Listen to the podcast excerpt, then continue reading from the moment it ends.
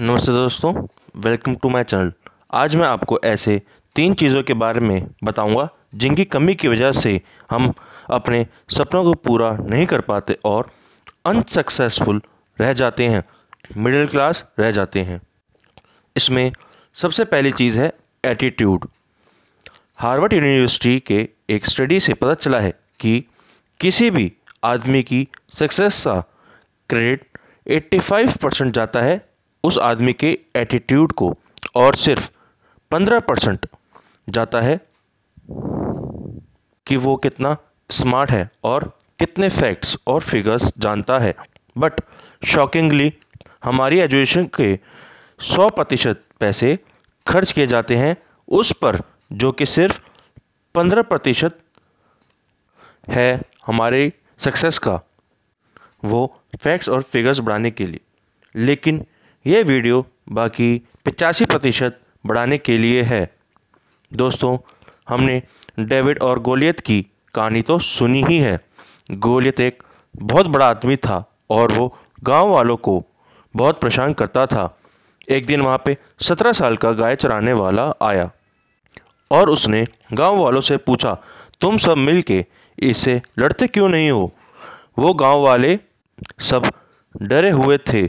और वो बोले कि तुझे दिखता नहीं, ये कितना बड़ा है। कैसे मारेंगे इसको? उस पर डेविड ने कहा, नहीं, ये इतना बड़ा नहीं है कि तुम इसे मार नहीं सकते, बल्कि ये इतना बड़ा है कि तुम मारोगे तो ये बच नहीं पाएगा। और डेविड ने उसे गुलेल और पत्थर से मारा। सेम इंसान, लेकिन डिफरेंट एटीट्यूड की वजह से डिफरेंट रिज़ल्ट दोस्तों, जब भी कोई इंसान ये कहता है कि मैं ये नहीं कर सकता। उसके सिर्फ़ दो ही मतलब हैं। या तो उसे वो चीज़ करनी नहीं आती और अगर ये ऐसा है तो ये एक स्किल प्रॉब्लम है जो कि सीखी जा सकती है। लेकिन अगर इसकी वजह यह है कि वो करना नहीं चाहता तो ये एटीट्यूड प्रॉब्लम है। और ये सबसे बड़ा डिफरेंस है एक सक्सेसफुल और एक अनसक्सेसफुल आदमी में। दोस्तों, एक पॉजिटिव एटीट्यूड हमारा स्ट्रेस कम करता है। हमारी पर्सनैलिटी इम्प्रूव करता है। हमें सोसाइटी में एक कंट्रीब्यूटिंग मेंबर बनाता है। लॉयल्टी इंक्रीज़ करता है और क्वालिटी इंक्रीज़ करता है। प्रॉब्लम सॉल्व करने की क्षमता देता है। लेकिन एक नेटिव नेगेटिव एटीट्यूड कड़वापन लाता है, बीमारियाँ लाता है पर्पसलेस लाइफ देता है और स्ट्रेस बढ़ाता है। अब यहाँ पे सवाल ये आता है कि हम अपना एटीट्यूड एटीट्यूड पॉजिटिव कैसे करें? स्टेप वन आता है अपना फोकस चेंज करना। Look for the positive. जब एंड्रू कार्नेगी अमेरिका आए थे तो उन्होंने अपना करियर बहुत कम सैलरी पे स्टार्ट किया था। लेकिन बाद में वो यूनाइटेड अमेरिका के सबसे बड़े स्टील मैन्युफैक्चरर बने। ये कहा जाता है कि एक वक्त एंड्रू कार्नेगी के अंडर तरतालीस मिलीनियर काम कर रहे थे। एक बार एक आदमी ने पूछा कि आप लोगों के साथ डील कैसे करते हैं? उस पर मिस्टर कारगेनी ने कहा, लोगों से डील करना सोने की खुदाई की तरह है। जब आप सोने को ढूंढते हो तो ये मैटर नहीं करता कि एक टुकड़े सोने से आपने कितनी गंदगी निकाल ली है। जब आप खोदते हो तो आप खोदते रहते हो और आप सोने की तरफ़ ध्यान देते हो, ना कि उस गंदगी की तरफ़, जिसने सोने को घेरा हुआ है। आपका फोकस कहाँ पे है? जब भी आप लोगों को मिलते हो तो आप क्या देखते हो? उनकी अच्छाई या बुराई? ये आप पे डिपेंड करता है कि आप सिचुएशन को कैसे देखते हो। ग्लास आधा भरा हुआ या आधा खाली? नेगेटिव लोग हमेशा क्रिटिसाइज़ करेंगे, लेकिन अगर आपको अपना एटीट्यूड सही करना है तो आपको पॉजिटिविटी देखनी पड़ेगी। एटीट्यूड को पॉजिटिव करने के लिए स्टेप नंबर दो आता है डू इट नाउ हम लोगों ने कभी ना कभी अपनी लाइफ में चीज़ों को टाला होगा और बाद में दुख भी हुआ। लेकिन हम अभी जितना चीज़ों को टालते हैं, बाद में उतना ही ज़्यादा एफर्ट लगता है एक्शन मोड में आने के लिए। ये उस छोटे बच्चे की तरह है जो बोलता है कि मैं बड़ा हो जाऊँगा तो मैं ये करूँगा, मैं वो करूँगा, फिर मैं बहुत खुश रहूँगा और जब वो लड़का बड़ा हो जाता है कॉलेज चले जाता है तो वो कहता है कि जब मेरा कॉलेज ख़त्म होगा, तब मैं ये करूँगा और बहुत खुश होऊँगा। फिर उसका कॉलेज ख़त्म होता है और वो बोलता है, जब मेरी पहली जॉब लगेगी तो मैं ये करूँगा और खुश रहूँगा। फिर जब उसकी जॉब लग जाती है तो वो कहता है कि जब मैं शादी करूँगा तो मैं बहुत खुश रहूँगा। और फिर बाद में उसकी शादी आती है, बच्चे हो जाते हैं तो वो कहता है, जब मेरे बच्चे स्कूल जाने लगेंगे तो मैं बहुत खुश रहूँगा। और धीरे धीरे वो रिटायर हो जाता है। वो आठ साल से साठ साल का हो चुका है और उसके सामने उसकी पूरी लाइफ चली गई। ये बहुत ज़्यादा दुख की बात है कि हम पूरी लाइफ अपने ड्रीम्स को नहीं जी पाए और चीज़ों को टालते रहे। कई लोग बहुत टाइम निकाल देते हैं चीज़ों को एनालाइज करने में और हमेशा एनालाइज ही करते रह जाते हैं। वो ये नहीं समझते कि हमारे पास एक ही लाइफ है और हमें जो करना है अभी करना है। वरना कभी भी नहीं होगा। एटीट्यूड को पॉजिटिव करने के लिए तीसरा स्टेप आता है get into a continuous program जैसे कि एक एजुकेशन प्रोग्राम हमें हमेशा सीखते रहना चाहिए। जैसे कि एक लकड़हारा था, जो कि एक कंपनी के लिए पेड़ों को काटता रहता था। वो पाँच साल से सेम सैलरी पे काम कर रहा था, लेकिन एक दिन उस कंपनी ने एक नए लकड़हारे को रखा और उसका एक साल के अंदर इंक्रीमेंट भी हो गया। इस बात से उस लकड़हारे को बहुत बुरा लगा। वो अपने मालिक के पास गया और पूछा कि, मेरे को पाँच साल हो गए, मेरी तनख्वाह ने, ना बढ़ा के आपने उस नए लकड़हारे की तनख्वाह क्यों बढ़ाई? तब उसके मालिक ने बोला, तुम पाँच साल पहले जितने पेड़ काटते थे, आज भी उतने ही पेड़ काट रहे हो। जबकि वो नया लकड़हारा एक साल में तुमसे ज़्यादा पेट काटने लग गया है। ये बात सुनकर उस लकड़हारे ने अपने काम को और टाइम दिया। रोज़ पाँच से छः घंटे ज़्यादा दिए, लेकिन उससे ज़्यादा फ़र्क नहीं पड़ा। वो फिर अपने मालिक के पास गया। तब उसके मालिक ने बोला कि तुम अपना टाइम बढ़ाने के बावजूद काम ज़्यादा नहीं कर पा रहे हो। इसके लिए तुम नए लड़कड़हारे से पूछो वो शायद तुम्हारी मदद कर सकेगा। तब वो उसके पास गया और उससे पूछा कि तुम इतने पेड़ कैसे काटते हो? तब उसने बोला कि मैं हर एक पेड़ काटने के बाद दो मिनट का विश्राम करता हूँ और अपनी अपनी आरी को शार्प करता हूँ। पिछली बार तुमने कब अपनी आरी शार्प की थी? तब उस लकड़हारे को अपने सवाल का जवाब मिल गया कि अगर उसे इम्प्रूव होना है तो अपने आप को कंटिन्यूस एजुकेट करना पड़ेगा। नई नई चीज़ें सीखनी पड़ेंगी।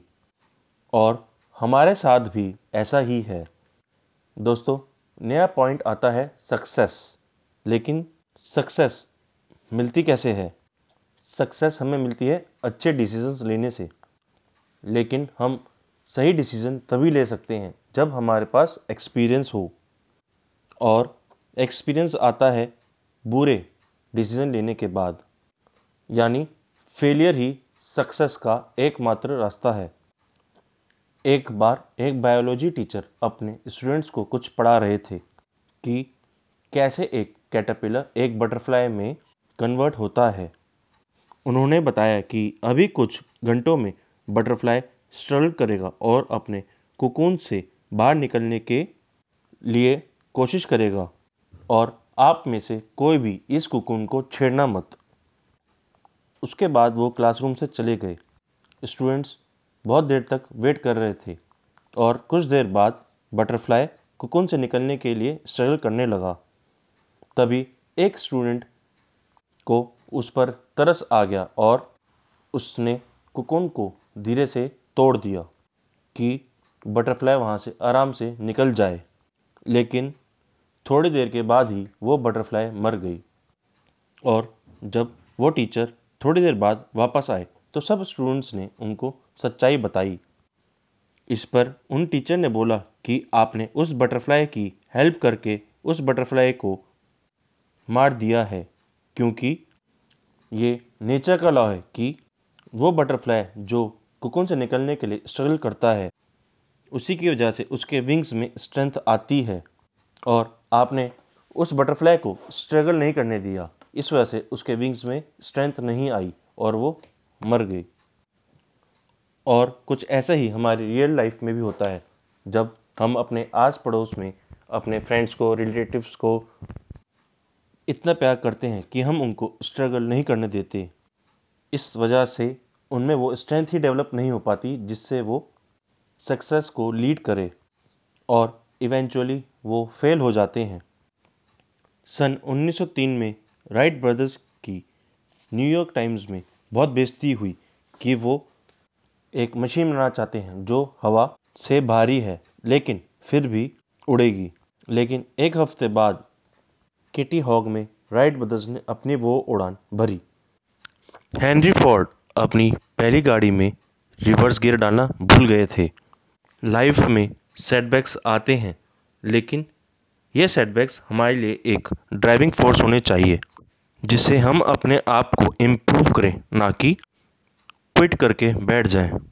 दोस्तों नेक्स्ट पॉइंट आता है सेल्फ एस्टीम हमारी खुद के बारे में फीलिंग्स और हमारी प्रोडक्टिविटी का डायरेक्ट रिलेशन है हाई सेल्फ एस्टीम वाले लोग खुद की रिस्पेक्ट करते हैं और की रिस्पेक्ट करते हैं, दूसरों की रिस्पेक्ट करते हैं, अपने पेरेंट्स की रिस्पेक्ट करते हैं, अपने देश की रिस्पेक्ट करते हैं, लेकिन इसका अपोजिट भी सच है।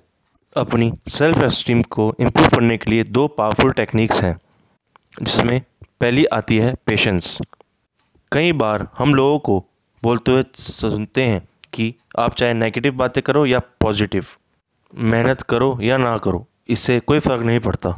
मगर ये सच नहीं है। शायद हमें वो डिफरेंस अभी दिख ना रहा हो, लेकिन बैकग्राउंड में कुछ चल रहा होता है, जिसे हम समझ नहीं पाते। चाइना में एक बेम्बू ट्री है, जिसे प्लांट किया जाता है, पानी किया जाता है। फर्टिलाइजर्स फर्टिलाइजर्स दिए जाते हैं, लेकिन चार साल तक उसमें कुछ दिखता नहीं है। कोई ग्रोथ दिखाई नहीं देती। पर पाँचवें साल के करीब वही पेड़ छः हफ़्ते के अंदर अंदर नाइन्टी फीट्स तक बढ़ जाता है। अब सवाल ये है कि क्या वो बैम्बू ट्री इन छः हफ्तों में बढ़ा या उन चार सालों में, जिसमें हमें कुछ दिखा नहीं? अगर उस वक्त लोग उसे पानी देना बंद कर देते या फर्टिलाइजर्स देना बंद कर देते तो क्या वो आज इतना बड़ा हो पाता? ऑब्वियसली नहीं। हमें भी नेचर से सीखना चाहिए और अपने आप में बिलीव रखना चाहिए। पेशेंस रखनी चाहिए। हो सकता है कि रिजल्ट्स अभी विजिबल ना हो, लेकिन बैकग्राउंड में कुछ ना कुछ तो चल रहा होता है। दोस्तों सेल्फ एस्टीम को इम्प्रूव करने के लिए अगला स्टेप आता है मोटिवेशन अगर आप सक्सेसफुल लोगों की ऑटोग्राफीज़ को देखें, पढ़ें तो आपको पता चलेगा कि उन्होंने अपनी कमियों को काम की रुकावट नहीं बनने दी। बेथोवन ने इस दुनिया को बेस्ट म्यूज़िक कंपोज करके दिया। उनकी क्या कमी थी? वो डेफ थे। मतलब बहरे थे। नेचर पे बेस्ट पोइट्री लिखने वाले मिल्टन, इनकी क्या कमी थी? वो बहर ब्लाइंड थे। वो कभी नेचर को ही नहीं देख पाए। अगर हम नेचर को ही लें, जैसे कि बम्बल बी जो कि साइंटिस्ट के मुताबिक एरोडायनेमिकली कभी उड़ ही नहीं सकती। ये बम्बल को नहीं पता और वो हवा में बेक ऑफ़ उड़ती है। दोस्तों, अगर हम ऐसी ऑटोबायोग्राफीज़ या बायोग्राफीज़ पढ़ते रहें तो हम हमेशा मोटिवेटेड फील करेंगे। अपने रास्तों के पत्रों को भी अपॉर्चुनिटीज़ में तब्दील करते रहेंगे। दोस्तों, मैंने आपको ये सारी बातें शिव खेड़ा जी की यू कैन विन से बताई हैं। जीतने वाले लोग वही काम को अलग तरीके से करते हैं।